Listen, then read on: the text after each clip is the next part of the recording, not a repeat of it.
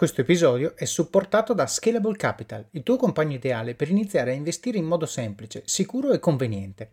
Con oltre 600.000 clienti, Scalable è una piattaforma regolamentata e questo è molto importante ragazzi, perché vi offre una possibilità di investire in azioni, ETF e fondi partendo solo da un euro.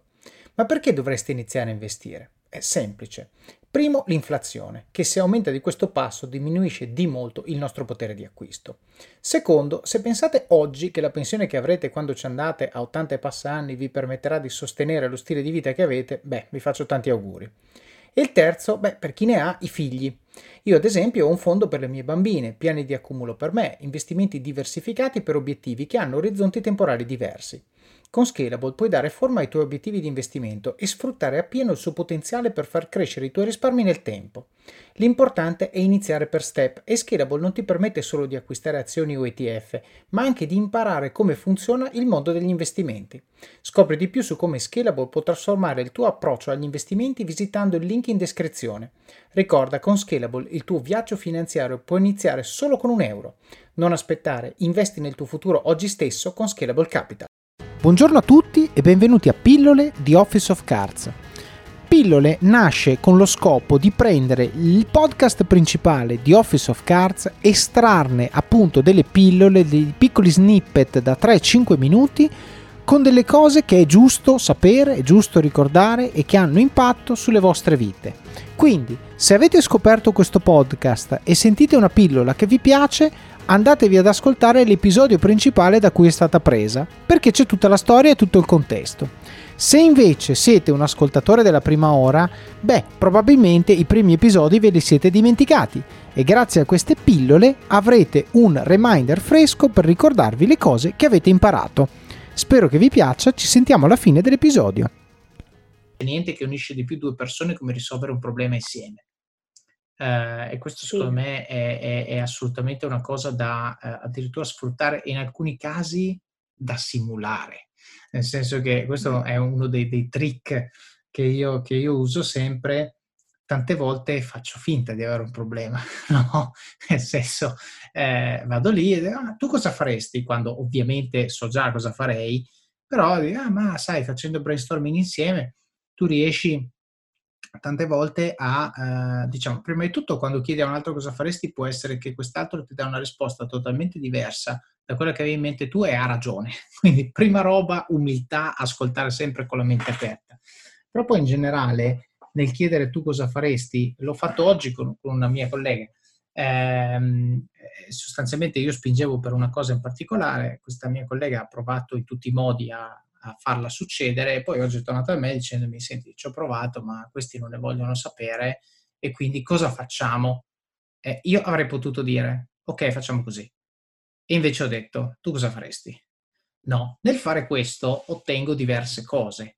Ottengo uno, che, che la persona pensa. E io voglio essere circondato di persone che pensano, non di persone che aspettano che io gli dica cosa fare. E quindi dico, ok, adesso ti, ti, sto riportando la palla nel tuo campo, pensa a qualcosa e dimmi che cosa ne pensi. Quando pensa, lei, la persona in questione penserà alla soluzione e penserà anche a che cosa penserò io della soluzione e quindi cerca di mediare un pochino tra la notizia che mi ha dato che non voleva darmi perché chiaramente voleva darmi l'altra, l'opposto e però dice eh, però te la devo dare perché è così quindi pensa anche a come esporre la cosa che deve esporre e soprattutto mi mette in una situazione dove io imparo a capire come pensa.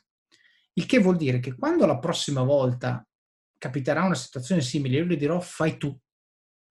Io so che posso fidarmi di quello che farà. E la volta dopo ancora, questa persona non verrà neanche più da me a dirmi niente, farà direttamente, perché sa qual è l'approccio giusto, sa come pensare, sa quali sono le decisioni che può prendere in totale autonomia rispetto alle decisioni che invece è meglio magari controllare eh, prima con, con, me o con, con, il responsabile di turno, eccetera, eccetera. Quindi, eh, e, e, in ultima istanza, c'è il fatto che questa persona stasera, quando è andata a casa, avrà pensato, cavoli, oggi ha chiesto a me cosa avrei fatto. Cioè, non mi ha detto cosa fare cioè, l'ho, l'ho, presa io questa decisione, ok? E, e, quindi tutte queste cose servono a costruire um, self-confidence nella persona, ma anche servono a costruire relazione tra me e questa persona eh, per far sì che siamo allineati nel modo in cui vediamo le cose, non ci sono difetti di comunicazione, non c'è gerarchia nella presa della decisione, ma è un approccio abbastanza paritetico. No? E infatti questa persona mi ha scritto un messaggio di tre righe che ho scritto allora bla bla bla, quindi penso che farei così, ho risposto ok, sono d'accordo, vai pure. No, è decisione sua. E io, fatalità, ero d'accordo, ma io sapevo che lei avrebbe detto quella cosa lì e quindi avrei potuto risparmiare tempo e dire fai così. Ma, ma non è così che si creano, eh, diciamo, le condizioni per far crescere le persone. Ok? E quindi questo, soprattutto a livello manageriale, ci tengo a condividere con gli ascoltatori, perché tante volte l'istinto di andare veloce, di dire fai così, di, eh, prevale, però è la soddisfazione di oggi rappresenta la mancata opportunità di domani, perché il mio sogno non è gestire velocemente il caso di adesso, è formare una persona al punto che il caso di domani manco lo vedo e questa persona se lo gestisce per conto suo. Ok? Quindi questo ci tenevo, ci tenevo a precisarlo perché eh, appunto quando tu hai detto quella frase sul chiedo agli altri, eccetera, eccetera, dico tante volte chiedi perché il bisogno è reale, però alcune volte puoi anche chiedere per, come strumento per, eh, diciamo, costruire una relazione. E l'altra cosa che hai detto parlando... Ah, vai, vai. È un po' il principio di reciprocità di cui parla Saldini nel suo libro Le armi della persuasione, no? Tu ricevi qualcosa e il tuo eh, primo istinto è quello di, di dare, di restituire. E, ehm, è una cosa interessante che tu dicevi riguarda un po' l'aspetto della uh, vulnerabilità quasi, no? Che tu ti immagini nello scenario collettivo, il, il, leader è quello che sa che cosa bisogna fare, è quello che non deve chiedere mai, come nel famoso slogan, um, che ha le risposte. In realtà il, il, leader chi è? Una persona che è fallibile, fallace come tutti noi e quindi in certe situazioni ha bisogno del confronto, magari non ne ha bisogno, però um, utilizza quella, quella situazione specifica per instaurare un, un dialogo con le persone nel proprio team e, come dire, incitare e incoraggiare loro a, a uscirsene fuori con una, con una, soluzione. E questo aspetto della vulnerabilità è molto interessante. Uh, non so se tu la conosci, Davide, ma nel caso la consiglio ai tuoi lettori. Uh, Brené Brown è una psicologa, psicoterapeuta americana, eh, famosissima per un suo TED Talk che al momento è uno dei più visualizzati di sempre. E credo che si chiami proprio così, si chiami uh, la, forza della, la forza della vulnerabilità o qualcosa di simile.